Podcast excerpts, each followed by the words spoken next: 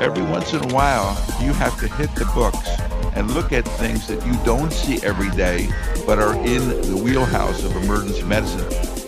We shut off all kinds of possibilities simply because that's the way our brains think.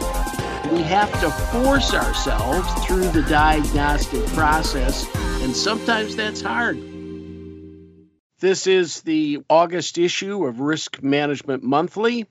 All right, we're now in both California and Michigan. Rick, what's the temperature where you are right now? Sierra Madre's reading uh, 85, but uh, we're going to 97, so we got a ways to go. Well, this is Michigan. We're three hours later and we're already at 81 degrees, and that's about where it's going today. But uh, at least, at least we get to tell you that uh, that we're not in sub-zero weather like we are in much of the year when we're doing these recordings. And uh, you and your lovely wife are uh, joining my wife and I this week, and I, we hope where there's going to be great weather for you here in Michigan. Yeah, we're heading out there tomorrow on the seven o'clock flight on Delta to Detroit, where we're going to be staying over and having dinner with the Henrys in Ann Arbor. And then later on in the week, we're going to visit the uh, Lakeside Estate the Lakeside Estate, otherwise known as the Shack. Uh, but uh, we're looking forward to the visit. All right. I can't tell you, Rick, how excited I am about recording this this month because we have so much good material, and uh, I th- I think that we're going to have to we're going to ha- may have to run some over into other months. But why don't you start us out with this uh, Coverys report which is from the uh, insurance company itself and what they think about the emergency department as a risk experience. Well, this is a um, once in a long time study. It's entitled, and you can Google this and you you'll get it, and it is very very cool the way they set it up um, on their um, website. It's entitled "Emergency Department Risk: colon through the lens of liability claims." and it's by Tara Gibson and a bunch of others. But and it's dated June 2019. Now, can you have something more recent than that, Greg? No, that's good, Rick. This is good. So this is a 31-page study uh, where they looked at 1,362 closed claims, trying to find what were the common issues and what are the pearls. And these are quite uh, recent studies, we always say that some of these things they looked at studies from you know 10 years ago, kind of thing, and this was from 2014 to 2018, and um, so let's kind of hone down on some of the uh, more uh, interesting points. Now, I'm going to tell you that this is such a thorough paper, you really ought to get it. But they have gone into made and making recommendations involving just about every part of the emergency department process. They even make recommendations for pre-hospital care. They get recommendations for triage. You get, and I think we'll be doing some of those. But if we gave them to you all now, you would glaze over and be in a coma uh, at, at, the end of this. So we're going to try to st- start out with just some of the numbers. According to them, and I'm surprised at this, the emergency department is the fourth most common site of a malpractice suit. I thought, you know, we can do better than this. Come on. Yeah. We can, yeah. yeah, we've on. been, my God, we've been screwing up for years and we can keep doing it. But this is very consistent with all the past data. Uh, if somebody said a third or a quarter of your, of your, uh, money at your hospital goes out the operating room door. Yeah, that'd be about right. A certain amount of it goes out through uh, medications and pharmacy, that sort of thing. And this number, somewhere between uh, 20, 25% going out the emergency department, is probably about right. And uh, nothing here looks that strange well, compared well, wait a minute. They said emergency departments accounted for 13% of the suits. Surgery was the top one at 26%. Physician offices which I I didn't I thought was a, you had to really work to get in a suit in a physician's office. That's 25%. Yeah. Inpatient unit 17%. So we were 13%. And what this study doesn't say is, well, we were where we 13% of the dollars, because that would be an interesting number to look at. Now, maybe when you get into page 27 of this thing, uh, they say that. But right now, in the introduction, they only said that in terms of the incidence. What was the where were the body systems that were getting us in trouble? Now, my recollection, honestly, is that most recently the top source of suits was the neurologic system.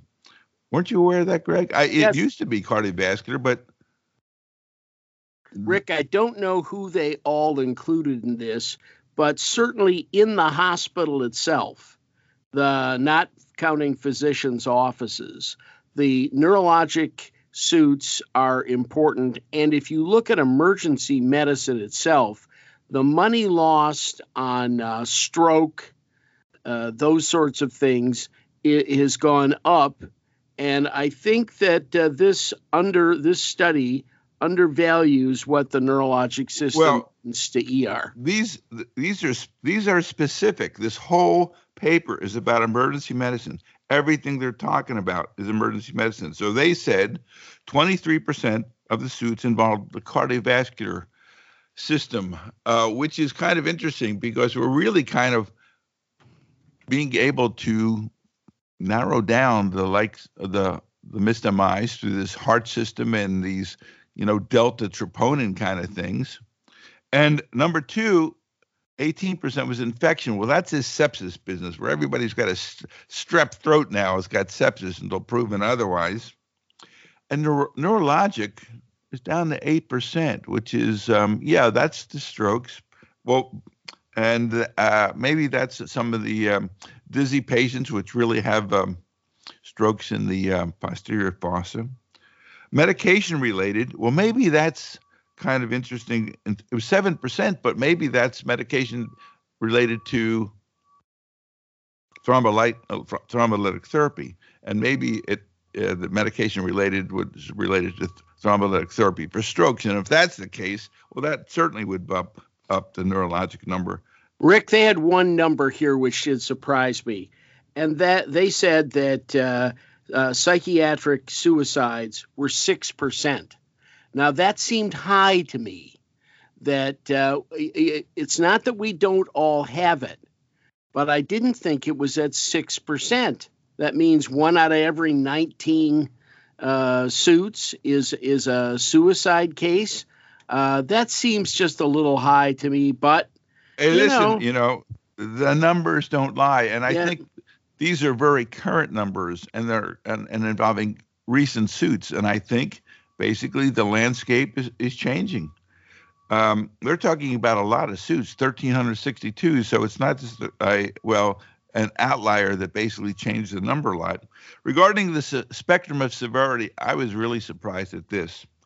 70% of the suits involved um, permanent or significant or um, even minor disabilities that were permanent. They didn't go away. Only 30% of them had stuff that went away. And in fact, of these uh, injuries, a third of them were death. That's a that's a big number. And when you try to kind of bolt down uh, a third of these cases, yeah, how the psychiat- psychiatric suits they talked about GI cases, fracture dislocations were seven percent. It's like, well, the deaths must really be heavily into the cardiovascular infection and neurologic categories. But in any case, that's what they had to say. I so I can't so we can't really talk about frivolous lawsuits when 70% had permanent disabilities or death. Yeah. The uh, the big question is then with all of these areas, what were the top risk management issues? And number one was clinical judgment. Surprise, Hello. surprise. surprise, surprise! It's what a doctor did, not necessarily the system, not necessarily the materials, the the uh, hardware. All the, the other things can be sued upon. This was on doctor judgment. Here's the problem with clinical judgment: having great clinical judgment requires to occasionally have had bad clinical judgment uh, in the past. And all of us are going to go through a phase uh, where we learn at the beginnings of our careers. Now, what's not explained here is is this spread out over doctors who are 70, 60, 50 years of age? Do we get worse at clinical judgment as we age? We don't know this. Well, and I know, think that question is going to come up, Rick. Well, we do know something about it. If you go back to the USAC study that looked at uh, their closed claims, uh, they had 10 million visits, and in that they had like something like 98 claims. 16 of those claims actually paid dollars. And when they looked at who got sued, the only marker of who got sued is how many patients you saw, which meant how much you worked and how long you worked. So a doctor who was working and he was 60 years old got sued, had more suits under his belt or her belt than somebody who worked less. They even couldn't find, uh, Greg, a difference between boarded and non boarded emergency physicians, which right, is no, a little no. distressing. Yeah, that's that's been coming up more and more, particularly with the increased use of uh, mid levels in all of the departments. Uh, does it make any difference who saw the patient? And there is no proof at this moment in time that physicians have less suits than mid levels. Now, you, you understand that there is that interrelation, uh, interrelationship between who's being supervised to the degree they're being supervised. But uh, right. it is a myth to say that we can prove that having mid levels uh, is of greater uh, medical legal harm to the situation. You know, this idea of clinical judgment, uh, w- there was a prior study that, and it might have been the USAC study, where I think the number was 56% involved. Um, delayed in diagnosis. It's basically uh, you, the di- diagnosis is ultimately made, you know, the second or third visit. But yes, you know, yeah. But uh, but it's a wrong diagnosis, delayed diagnosis. It's all got to do with a diagnosis, which means that you need to know the spectrum of diagnoses that can come into the emergency department, which means that to me, every once in a while, you have to hit the books and look at things that you don't see every day, but are in the wheelhouse of emergency medicine, which means that you need to take the National Emergency Medicine Board review every 10 years and take that damn test yeah, instead Rick, of the. Yeah, Rick, this is getting shameless. Uh, but uh, you're right. It, it, I honestly think that it is useful every 10 years to sit down and go through all that material uh, again, just to remember the other two or three causes, just to let them come up in your mind. Because in working in most emergency departments, you don't see the entire spectrum no. of disease every day. You just don't. So, yes, so uh, those of you who want the Kindler Jenner test with no studying, uh, you know, everybody gets a trophy. Well, that's what's coming up. Uh, so All right. You, okay. Now next, next they talk about clinical systems. Now, yeah, I don't know what that meant. Well, I think Rick, that means the things that we have to back us up, not the doctor's decision, but let's say it has to do with availability of certain kinds of testings, or it may be the timing of testings, when you get them back, when something returns from radiology, how these systems actually work. But then, then again, they put that down at about 10%, and they gave the same weight to documentation, what we chart. And they said at least 10% of our problems, and, the, and they didn't differentiate whether this was an electronic system, whatever system it was, but that the charting itself was the problem in the case. Well, you know, I think that there are papers out there that show how mistakes can be made with an electronic health record. And uh, so that was uh, wrapped up into this as well. I want to make the case that, you know, yeah, I think documentation is important. I think it's it's uh, the medical decision making part of the chart is by far the most important. But yeah, yeah, no, you know, I'm not going to argue with that. Communications was. Uh, I thought you were going to do do the uh, spinal. You didn't do the spinal tap. No, I thought you were going to do it. You know. right. Well, I, I, mean, there's nothing as useful as every plaintiff's attorney will tell you is to get two healthcare professionals fighting over who was supposed to do what and who was going to get something done. And it seems so obvious, uh, and yet it's still it still sits there. Well, that's why they're focusing on this all of this stuff about pass-ons. Right. And you know, if you've heard me drone on about pass-ons, I think they ought to be done in front of the patient with the oncoming clinician so that um, you can introduce that person. You can tell that the patient this is a fabulous clinician, whether they are or not, it's a different story, and that the, the oncoming clinician knows what the story is, what's what, what we're waiting for, what what the, the response to treatment has been, who what doctors have been called, et cetera, et cetera, et cetera, right in front of the patient. Yeah. They also claim that seven percent are directly related to medications you know, or medication that. side effects. Do you think that's right, Rick? I, I think it's got to be at least that, simply because emergency docs are being presented with more and more meds of which you don't have a lot of experience. I mean, I, I think most people would say the average emergency physician has command of about 25, 30 drugs that you know the side effects, the dosage, this, that, another thing.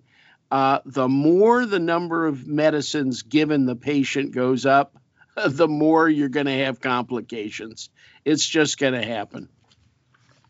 Now they have also, and this is going to be the end for this this month's version, issues predisposing to mistakes. Now, what do they have to say about that, Greg? Well, first one is they they state right up front that the emergency department is the most pressured situation in the hospital. You don't know what's coming in. You don't know the exact diagnosis. You don't have access to all the information. So the the high pressured emergency department system itself is what gives you a certain amount of these lawsuits. We'd all agree with that. But I think the next statement they make is the prematurely narrowing of the diagnostic focus is absolutely true.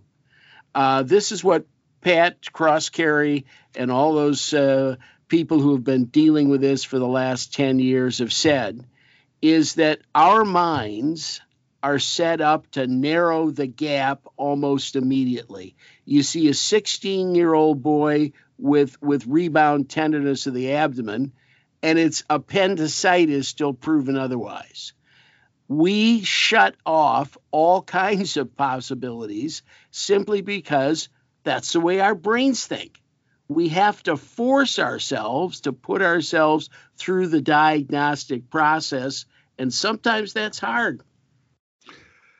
Yeah, that's probably why you need to take this National Emergency Medicine Board review, Greg, so that you are going to expand your horizons of uh, diagnostic possibilities. Because no doubt, the reason that doctors get sued is all virtually all about diagnoses. You you didn't think of it, you missed it. You uh, there's all kinds of traps that you can get into. You know, you see these cases where uh, somebody's too big to go into the CAT scan machine for something or other, and so that the, the doctor says, "Oh, screw it, you know, we don't need it," you know. When in exactly. fact that was the, you know, they should have transferred the person. They stopped the di- the workup prematurely because it was inconvenient. The so, uh, I, I, I think they pointed out too that there are certain categories of drugs which are immediately should immediately come to mind as a source for litigation antibiotics, opioids, pain medications, and anticoagulants. You know, I I saw that, and I I you know one of the things that they don't do, at least I didn't get to it, is like the top three categories, but uh, the, the top three categories represent one, two, and three percent, something like that. You know, yes. Yes. Antibiotics. What is that? Uh, generally, a failure to give antibiotics. That's going to be it. That's the sepsis, guys. What are the, what are the lawsuits related to opioids? You gave them in the ER because the guy had a broken arm. You know, I don't know what the uh, lawsuits would be. I mean, you, you you you gave a prescription for a month because they had a stub toe. I don't Yeah. know. Yeah, I, I'm not sure what they all are, but it certainly to them seemed like a, a a problem area. Now, a physician can be held responsible for medications which which are given over a period of time. If you wrote the prescription and that person drives, if that person uh, is hooked on the drug, I mean, Well- there are reasons a physician can be sued. Rick. Well, yeah, actually, we did do a case where the lady tripped coming out of the car with her crutches, and she alleged that uh, the injury sustained was because, at least one of the reasons was that she had been given opiates in the emergency department. So obviously that that can be a, an issue. But the fact that we talked about that case reflected how unusual that case was. You know, one of the things I think that I like here that they wrote down is when the lab and imaging departments depend on sending you important notifications electronically versus picking up the frickin' telephone. right. You know, uh, it's like, what, what are you thinking about here? There's a big goom, goomba in the right upper lobe. You think you'd make a phone call, or are you, are you just too busy to do that, Mr. Radiologist? Come on. Yep. Yep. Well, eh, what they what we all know is we do eventually find out about these things, uh, but you don't want to find out about what the radiologist uh, thought or feels the differential might be uh, days later, and it's just not useful. Uh, the follow up on on that sort of finding can be very difficult because the emergency doc is not trained or set to be looking for some of these minor findings. I mean, we understand why they've sent the, the chest x ray. Uh, there may be trauma, there may not be, there may be pneumonia, there may not be. But because there's a nodule somewhere, uh, is always difficult. Uh, who's going to follow up? Who's going to who's going to make sure they get the care that they need? This is all difficult stuff.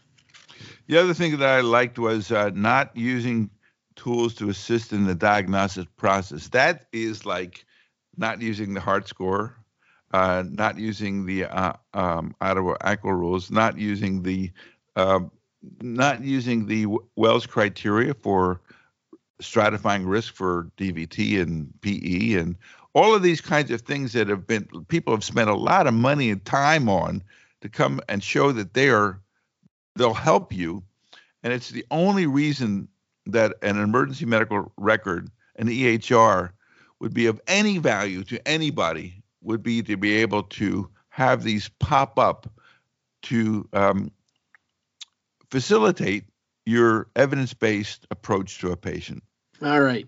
Rick, let's leave this till next month and talk some about these articles from Medscape. Yeah, there were a couple. Uh, here's one, a case. On October 14, 2014, Tommy Cleveland's husband collapsed while food shopping. Now, this case is take is, is being presented as an oddity, as an oddity. He was taken by ambulance to the local hospital where he was examined by the emergency physicians. 25 minutes after arrival, the emergency physician told the patient's wife that the patient had passed away. The patient's wife and family members told the physician that they saw the supposedly deceased patient breathing and moving his arm. The physician returned to the patient's room five times, but each time declined to revise his earlier assessment. He told the family the patient would cease to move and breathe when the drugs the patient had been given wore off. Do you know exactly what drugs those were, Rick? Because uh, And I, I, I certainly need to get a hold of them. they arouse, yeah, they, they restore life. Yes. Three hours later, the physician changed his mind and transferred the patient to a major medical facility where the patient died the next day. I thought he died the first day. No. The assertion by the family was that earlier care could have saved the patient. The lawyer noted that physician that the physician demonstrated, quote, outrageous conduct that transcends the bounds of human decency. A coroner who had seen the patient shortly after his quote unquote death apparently said to the emergency physician, Dead people don't move. that was that was a good hint. Yeah, yeah, yeah, yeah. Anyway, the family wanted punitive damage for the intentional infliction of emotional distress. The counter argument was that there was no uh, evil or malicious conduct that goes beyond the breach of a professional duty. It wasn't intentional in, uh, infliction at all. Wife had not sought any care by a psychiatrist to help soothe her wounds. Even so, the plaintiff attorney asserted that the physician's performance was so poor that a five judge panel should ha- uh, make an exception and allow punitive damages in this case. Unfortunately, the decision is pending, pending but it just shows to Goya the, the extremes of things that the uh, our insurance companies are dealing with. yeah, and you know, I must tell you, when when many years ago when we were in the emergency department, and you know, we had a single cover department for forever. They would call you to the floor to pronounce somebody dead. I don't know. Did they do that in your uh, day? They they certainly did in my day. I went to the floor many times to pronounce somebody dead. So you you know touch them on the forehead and say "Got you last," and uh, uh, write a note in the uh, in the chart, and off you off you went. But I must tell you, I always had this creepy thought that I was up there in such a freaking hurry that well, well, maybe I made a mistake, you know, and and this kind of thing, and it wouldn't look good on your record, Greg. Yeah, well, listen, none of us uh, who remember the old days we all had a case where we thought the patient had died. We're out talking to the family, and the nurse comes out and says, Doctor, I need to speak to you for a minute. And they've picked up a pulse or something. Now, I never saw any of those people go on to win the Nobel Prize. In fact, I can't remember that that any of those people uh, really recovered or came back to life.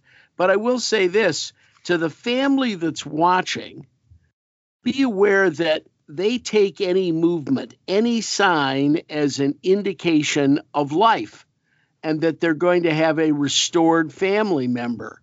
I think it's okay to have the family sometimes sit with a patient who's near near dead and as the monitor is slowly but surely uh, fading into nothingness here, um, so that, that that they have to be explained to that death doesn't happen in one instant.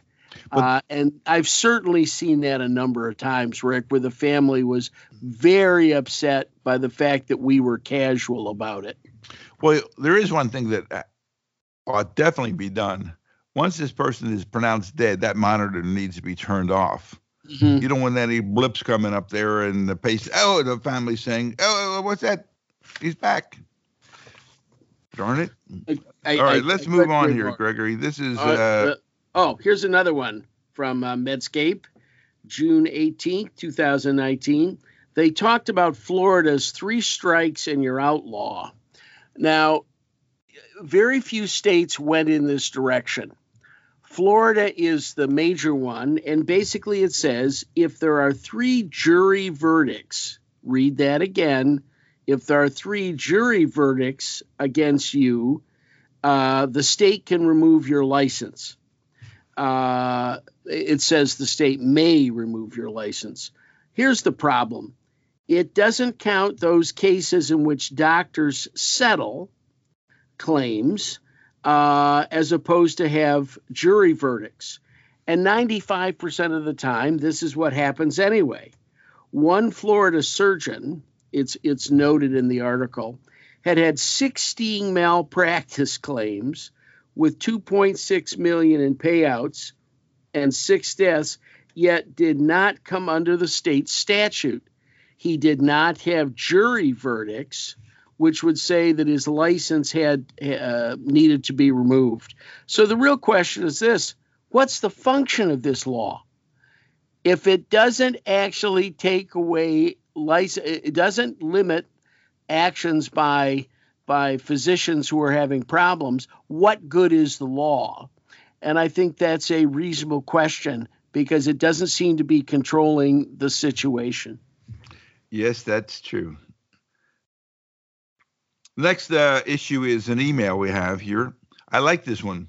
It's an ED director. He's a new new director, by the way, and he's actually a relatively new grad.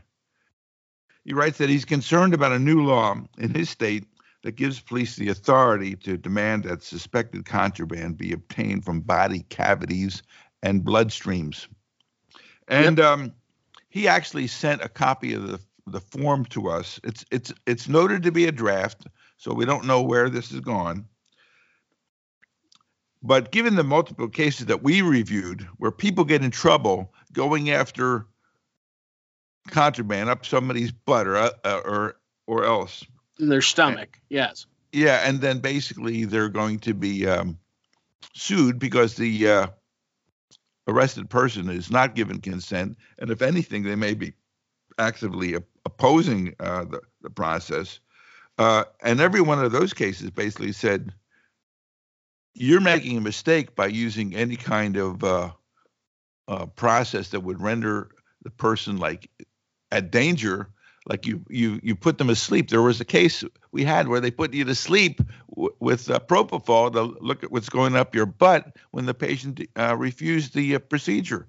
So in any case uh, this is uh, this is a situation here where they say here here's the quote.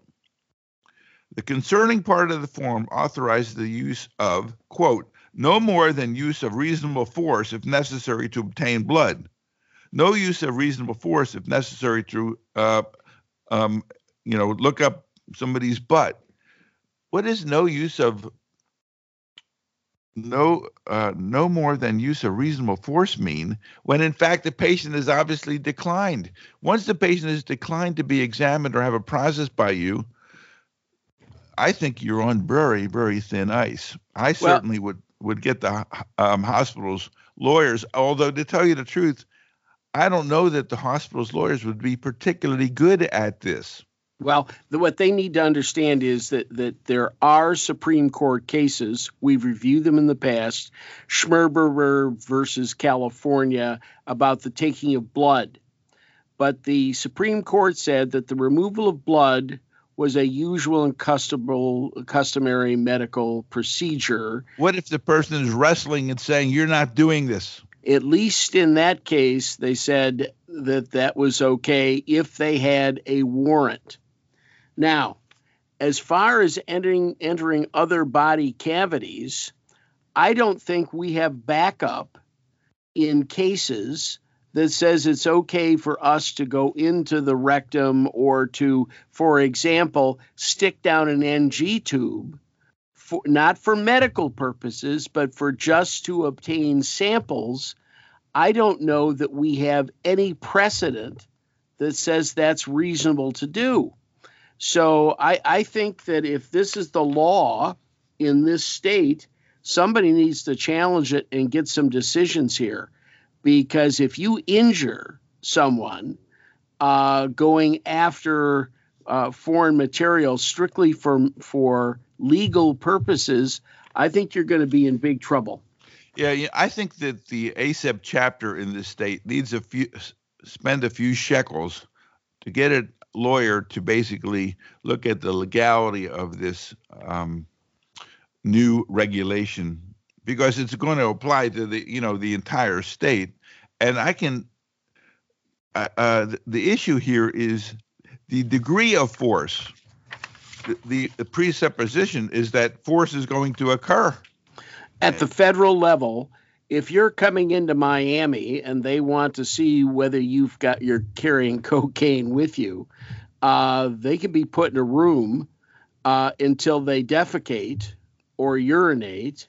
Uh, but th- but that's not forced entry into yeah, the body sure. to to remove materials, and I think that we should uh, we should kind of keep that in mind that uh, this this force to remove is the real question. Yeah, I would be very reluctant to to uh, do anything where the person is physically resisting that process being done, I would I would go in the police car and spend the rest of your shift in jail, which is going to be better than the shift you you were on. Uh, I there is one other part though. If in fact, you know, there is some suggestion that something has been swallowed or been placed up somebody's butt, I do think it is imperative to warn the the patient of the potential dangers that occur that occur if this is not um, uh, sought and and, yeah. and, retrieved. Absolutely. So I think that if you don't do that, unless there's a problem there, because when the patient suffers a dire consequence as a result of these drugs bursting from the baggies that they're in, it's kind of like, well, you didn't tell me uh, that, that if that would have happened, so be careful.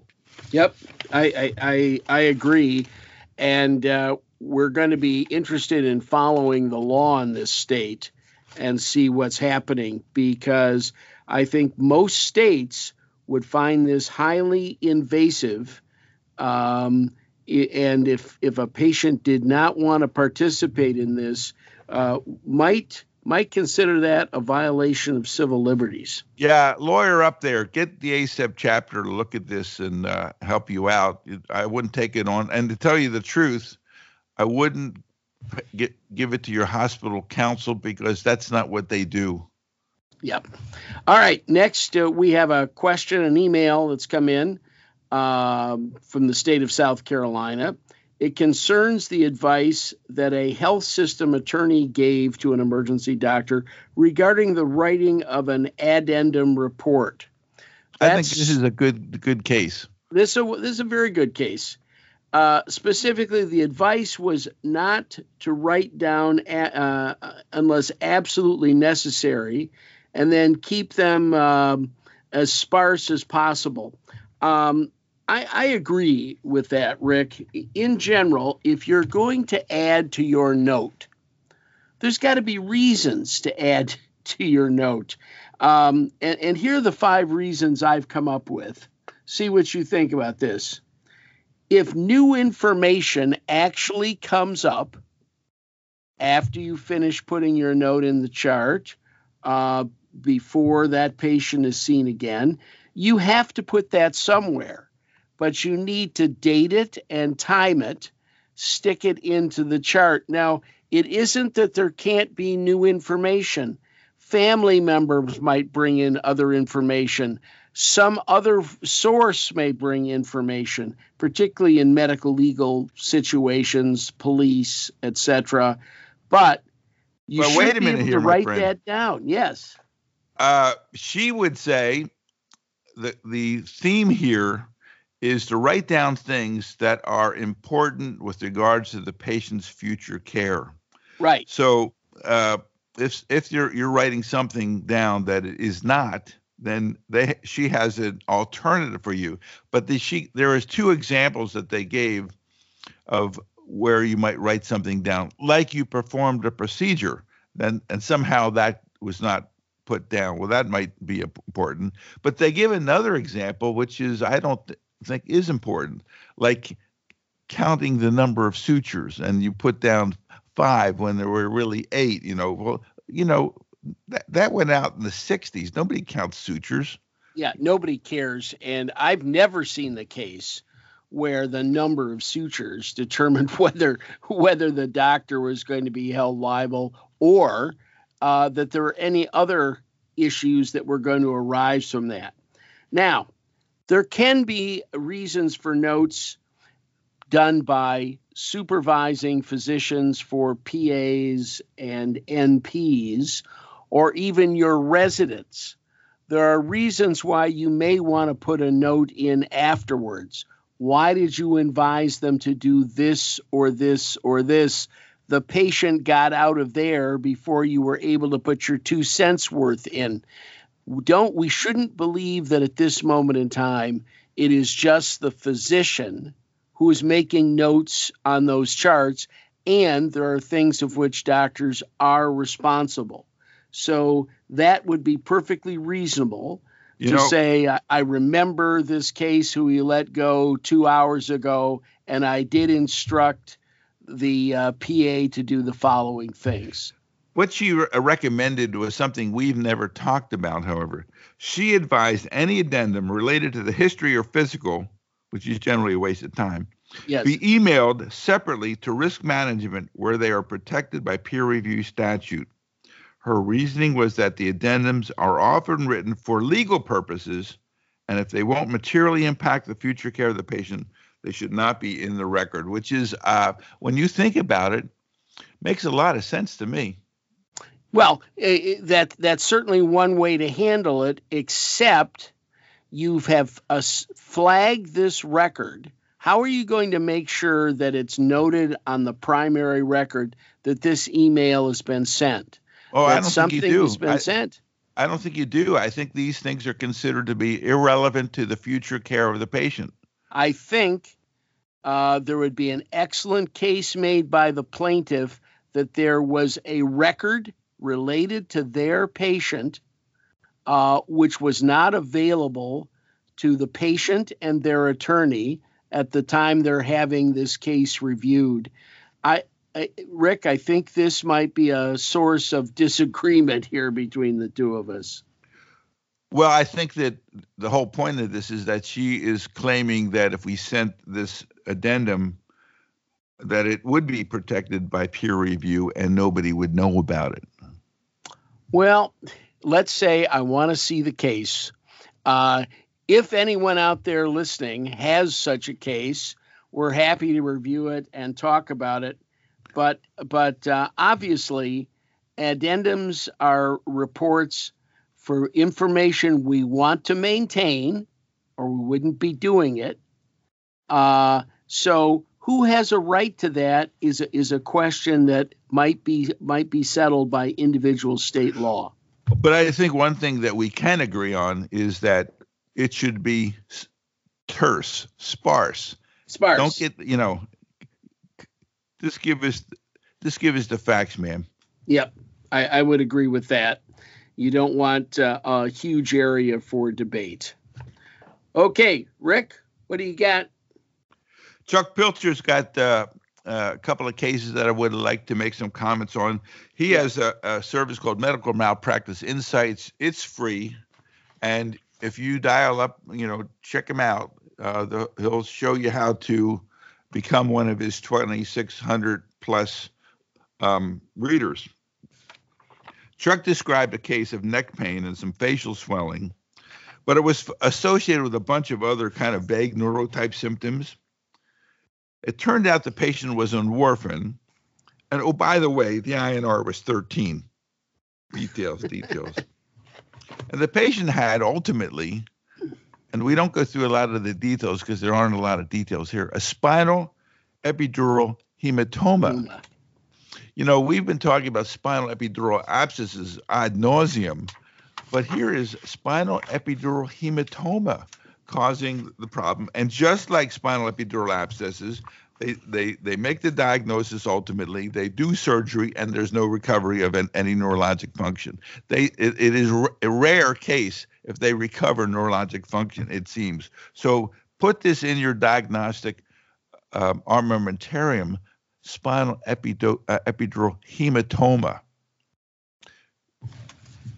Yeah, let me let me just say, without the warfarin story to go with it, and without the INR, uh, this would be a tough case to think of. But they, the patient did have those things, and uh, with an INR of 13, uh, I would think that you're going to have to keep this patient around, recheck them, follow things. It is a complex. It is a complex case, Rick. Uh, okay, you have a case now with Chuck.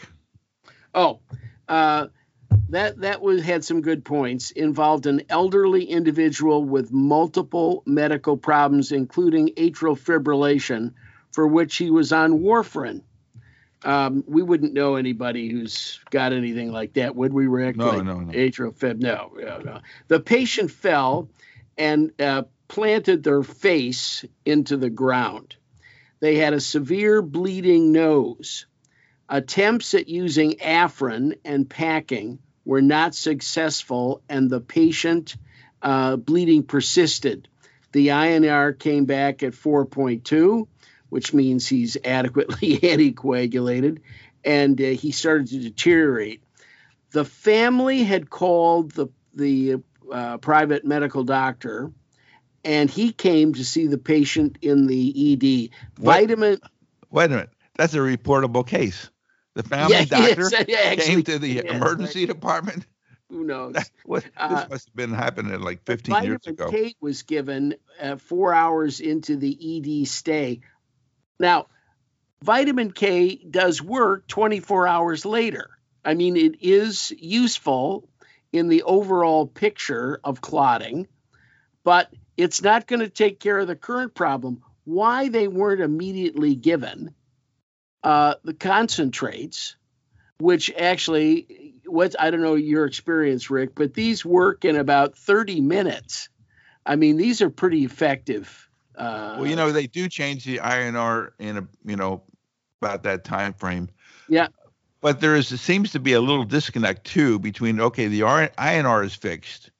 We installed uh, uh, factors two, seven, nine, and ten, which are the four that vitamin uh, um, warfarin Okay. screws up.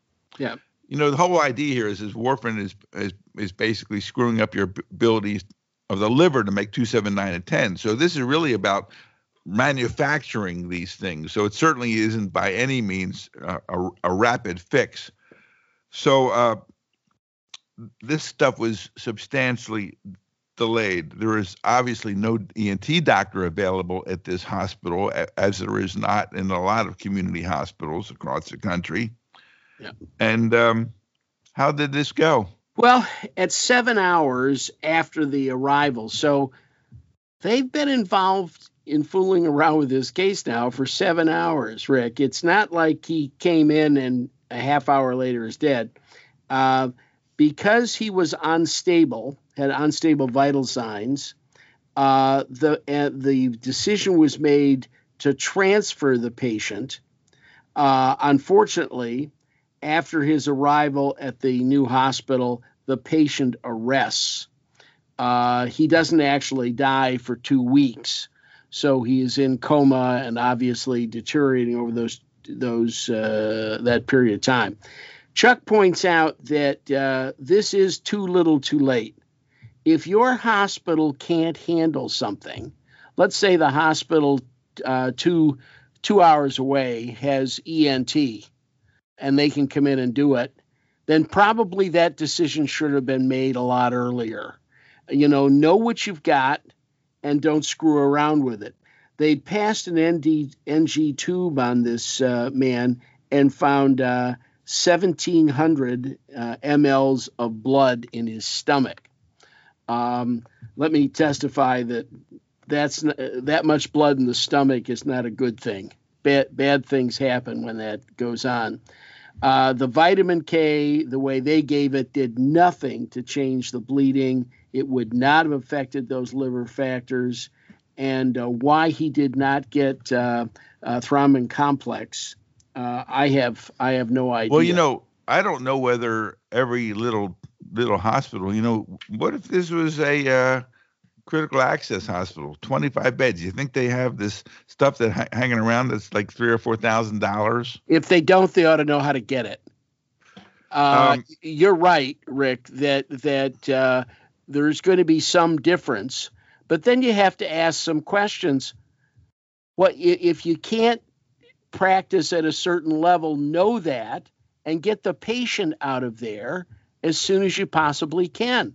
I mean, Michigan has some of those very small hospitals, but you you know you're never so far that you can't get them transferred.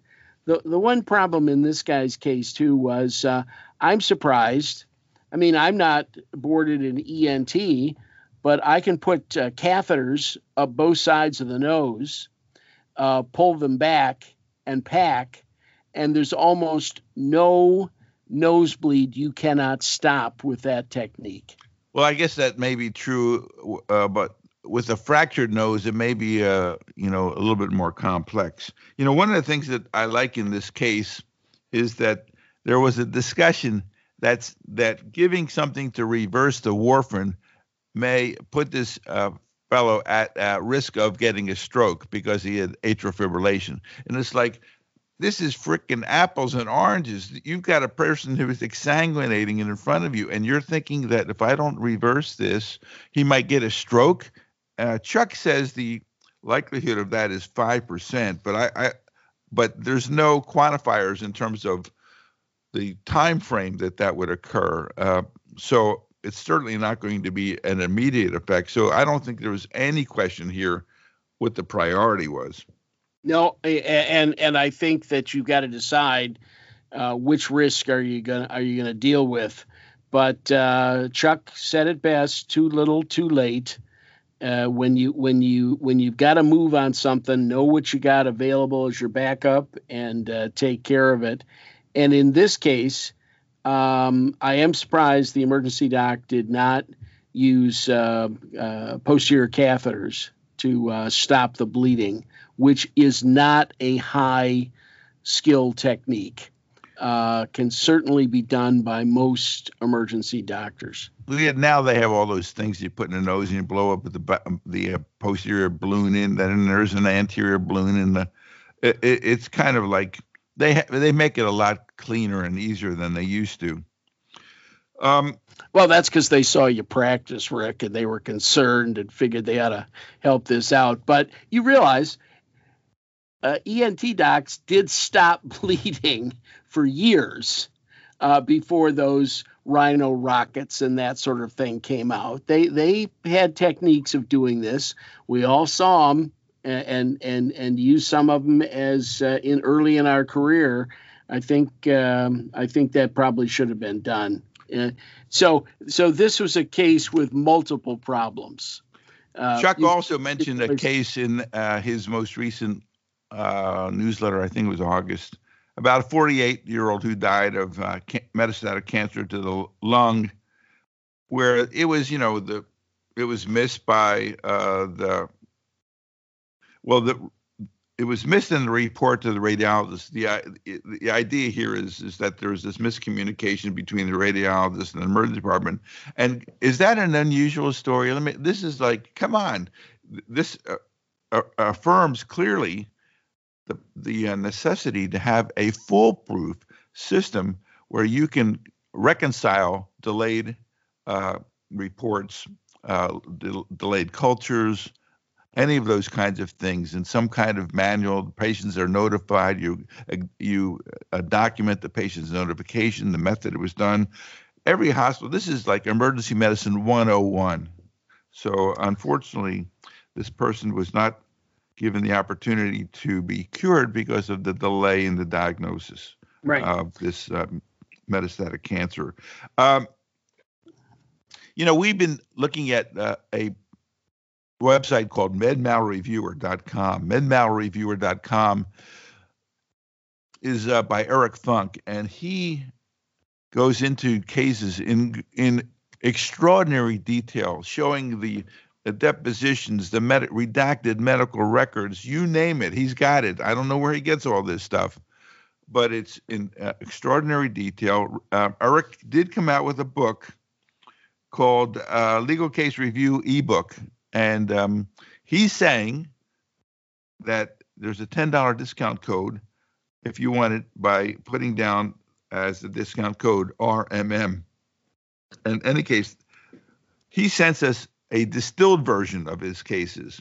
So yes. here's a 70 year old male presents to the VA emergency room by private vehicle with a chief complaint of left leg pain after a fall one week prior to presentation.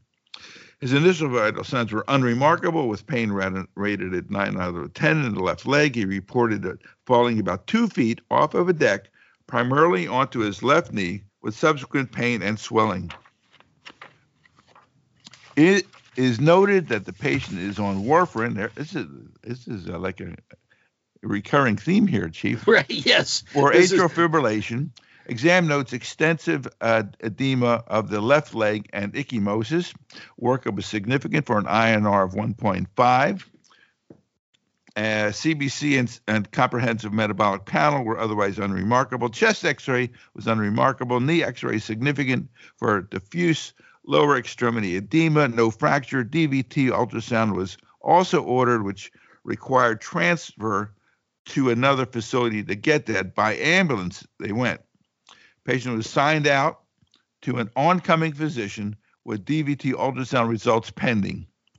Prior to transfer for ultrasound, patient was given a get this a dose of five milligrams of warfarin by mouth and 100 milligrams of subacute Lovenox, given for the concern regarding DVT with subtherapeutic INR. Mm. Is that uh, is that the uh, treatment for for for uh, DVT at this point in time, Rick? I don't think so. Well, but, you know, it's kind of like uh, treating what if you don't make the diagnosis in an hour, does it mean that you're going to get a pulmonary embolism kind of thing? Uh, and and don't. Anyway, ultrasound was negative for DVT. Patient was placed in the immobilizer and given crutches and discharged to follow up with the ortho doctor. Shortly after discharge, the patient fell and hit his head on the ground in the hospital parking lot. He was brought back into the emergency department and evaluated the, by the same physician who had previously discharged him. Patient denied loss of consciousness. Vital signs were again normal. Abrasion to the head was noted. Otherwise, he had a normal exam and no complaints. It is noted that the patient wanted to go home and the patient was discharged home without any further workup. Unfortunately, the patient was found dead the following morning. Autopsy completed showed a large subdural hematoma with onset less than 24 hours prior to death. Patient's uh, family filed a lawsuit against the nurses involved as well as the physician who discharged him. The reason you have to sue the nurses is because this is the VA. You're now suing the federal government, and good luck. The case was filed in federal court because the nurses worked for the VA, although the physician was on a, a locum physician. Yeah, I I have seen that argued. However, Rick, that when they work as a locums for the VA hospital, uh, that it's as if they worked for the VA hospital full time, and the Federal Tort Claims Acts usually apply to that doctor as well. Now, there are all kinds of questions as to his insurance needs, all that sort of thing, but uh, just understand if it happens on federal property in a federal hospital, most of these people can be successful going to federal court uh, well, for their cases. I think it's kind of hard to sue for malpractice in the federal system. Ultimately, the federal case was dismissed without a trial. You didn't even get to say it gives us a chance. Mm. Um, and you know, it seems to me that um, you know I can I think I could sniff out some culpability here you know, what would you think it'd do if, as a member of your family? You'd be damn pissed off. Right. Exactly. Exactly. Obviously, this gentleman should have been treated as if he had a head injury, uh, particularly since they had given him anticoagulation, uh, and he should have been worked up from that, that standpoint. Uh, but I will say this there is a complex interaction between the Fed system and the and state system. When when you're at a VA hospital, however, most people can find a way to sue the federal government. Not necessarily successfully, as you point out, Rick, but the federal government is not they're not immune to suit. They, uh, the only problem with the feds is they have the right to determine whether you're allowed to sue them, whereas in state court that isn't the case. Well, it was interesting because they this, there was a lawsuit uh, refiled in the state court, and an undisclosed settlement was reached uh, against the. Um, actually, they didn't say against who. Yeah. I guess I guess the doctor. Anyway, they, they got some money in this case. All right. Okay. Gregory, Next, uh, David Essler, a longtime listener and occasional writer, sent us a copy of the notes he used when he what? gave talk to new residents.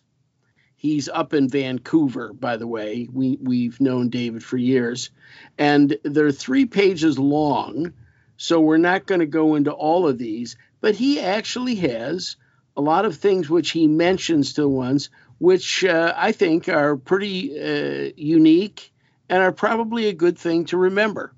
What do you think, Rick? Yes, I, I think that's true. Although, um, yeah, why don't we do it? Uh, do we have, and then we'll we go back enough to, time? Yeah, we do. We do. Okay. So summarize what David had to say there, and we'll move on. I got one other thing or two here that we'll do as well. Uh, one of the things he said was the idea that that emergency physician has a fiduciary duty to the patient, the obligation to act in and only in the best interest of the patient, uh, is needs to be reinforced. You haven't been retained. Essentially, what he's saying is you have not been retained to take care of the insurance money, the state money, the federal money. You haven't been retained to take care of a, an attending physician or a consultant physician's time in bed or resting at home.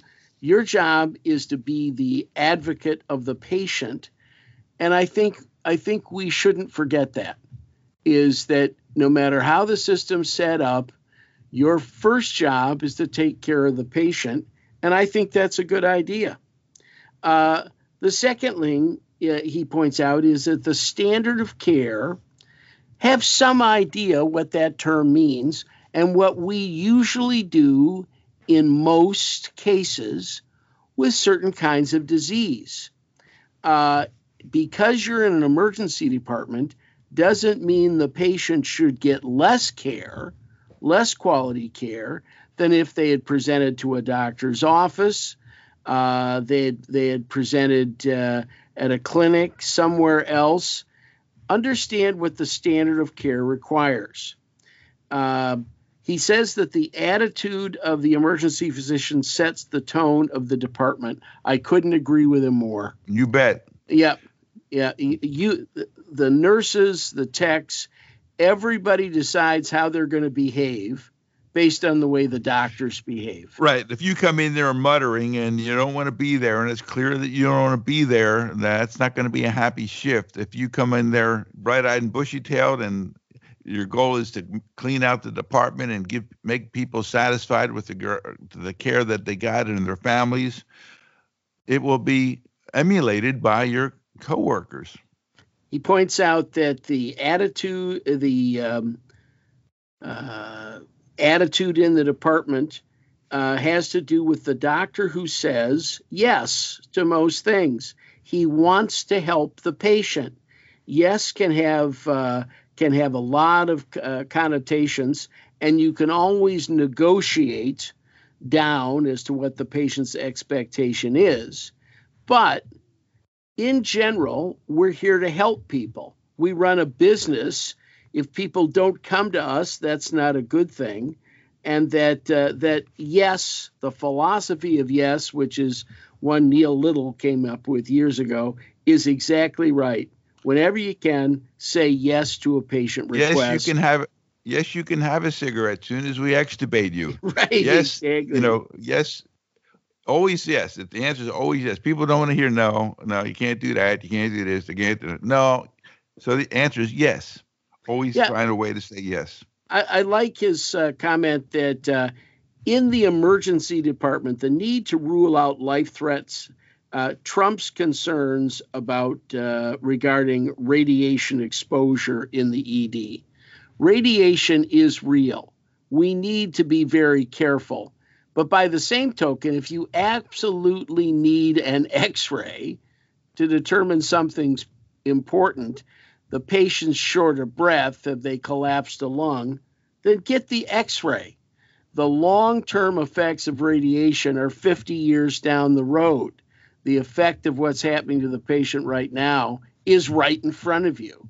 Yeah, I and, think that that kind of is most important when we're dealing with kids, where yes. there is a heightened concern about radiation, and it is legitimate. Some of these uh, these um, estimates are like one in two thousand kids, who, or one in fifteen hundred kids who gets this radiographic study is going to have uh, a fatal cancer. I mean, that's kind of you, you know when we look at the number of CT scans that are done in this country um, it is it is enormous. But if you need the CT scan, get it. But don't be frivolous. I mean, I can tell you, um, I, I saw a paper where they looked at the PECARN head trauma things for kids. Right. And when you are PECARN zero, the likelihood of you having a uh, intracranial um, operable kind of thing is basically zero. And Right. yet, in one study I saw at PECARN hospitals, the places that developed these criteria, 13% of the kids who had, you know, PECARN zero kind of thing wound up getting CAT scans. It was most distressing. These are the experts. These are the ones where they're teaching people to be really good pediatric ER doctors. And, you know, it's like, holy smokes. But in any case, enough Well- whining about that. Yeah, and I think that uh, I think that most of us try to be conservative about the use of studies. By the same token, um, you don't want to be in a position of defending the use of the study in an obvious situation. You just If- don't want to be there. Doctor, if only you had, you know, check the box, whatever that's going to be. Yeah, I think I think in that regard, uh, there are things that are absolutely the the purview of the MRI.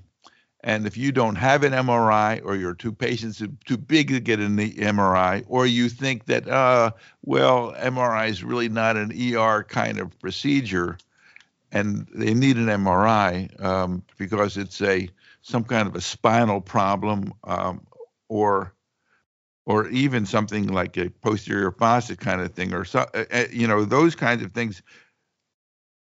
Don't be in a position where you where the machine is right down the hallway, and you didn't check the box to get it, because you didn't think an MRI ought to be done in the emergency department. Yeah. I I think that we need to feel more comfortable ordering them where we think they are appropriate.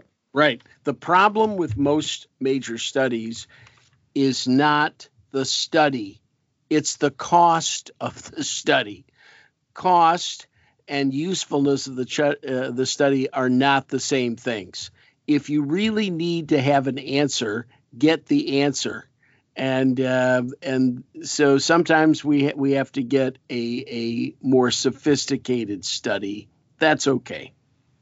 Yeah, you know, I looked at uh, what Medicare pays for MRIs of the some of the body parts, and you know, it's in the, usually in the couple hundred dollar neighborhood, two, three, four hundred dollars in that neighborhood.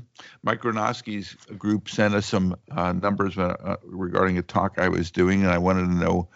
Now, nobody likes Medicare numbers, and you know the private insurance companies want you know three to four to five times what Medicare pays, but uh, when you put that into context, the charges are have no relationship to the true cost. Nope. The last thing he says is about charting. Yep. And Learn ba- the sweet spot. Yeah, eh, his his comment is a correct one, which is too much charting is a pain in the butt to everyone, um, and you don't need all that information. But find that spot where you do convey the information you want to convey. The chart is a way of you talking down the road to the next group of physicians who are going to be involved, as well as an ability to bring things back to your memory.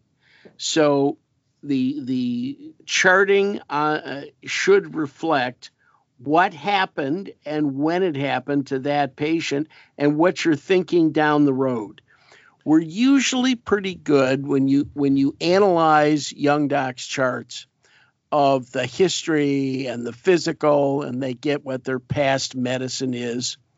What they aren't good at putting on the chart is why they did what they did and what they see coming down the road. We ordered X or Y looking for, or we're going to do this in the follow up program. If you don't know when you've looked at the end of reviewing the chart where the patient went, who they were supposed to see, when they were supposed to see that person, what were you, what were the dangers you were concerned about, then the chart hasn't hasn't met its need. You know, it's, amazing how good we are at checking off boxes and putting thousands of questions uh, in the history and physical We just don't know where the patient's going and what they're doing when you get done reading the chart. Well, he also says know the key phrases. There are, uh, you know, a litany of key phrases. It would probably be interesting for us to kind of come up with a a, a, a, a uh, bunch of key phrases, but we'll have to do that next time around. And obviously, the chart has to be internally consistent. It has to be internally consistent with the history and physical and the, and the diagnostic studies that were done and the diagnosis. They all have to kind of lead to each other, and um, you can't have a chart that is in, not consistent internally, or that it will be easy to take apart. Yes. So, David, thank you for your words of wisdom. Um, Gregory, do you have anything else you you like to do? Uh, listen, I tell you, we have about five minutes where we can do some content. Do you want to do something about how do you get into the legal expert business? or do you want to defer that? Uh, that's that's a longer discussion. Let why don't we uh, talk about that in next month's issue? And uh, right now, uh, why don't why don't we uh, end up with just a couple of cases? And I want I want to hit I want to hit a couple of cases where where asking a few questions might have been helpful for the physician involved one of them is a case of malaria. Now, if you saw a child, this is a New Jersey case, recent case, 18 months old. The fight is the simplest fight possible. The mother says, the family says they told the nurse that three that they'd gotten back from Nigeria three months earlier. This is the winter. It's flu season. The child, by the way, has a positive flu test. Now the child's in there with coughed, coryza, um, a little malaise, a little temperature. Uh, the doctor is claiming Nobody told me they'd been in Nigeria. Family says we told the nurse they'd been in Nigeria and it's not written down on the chart. Child goes home. What do they think the child has, Rick?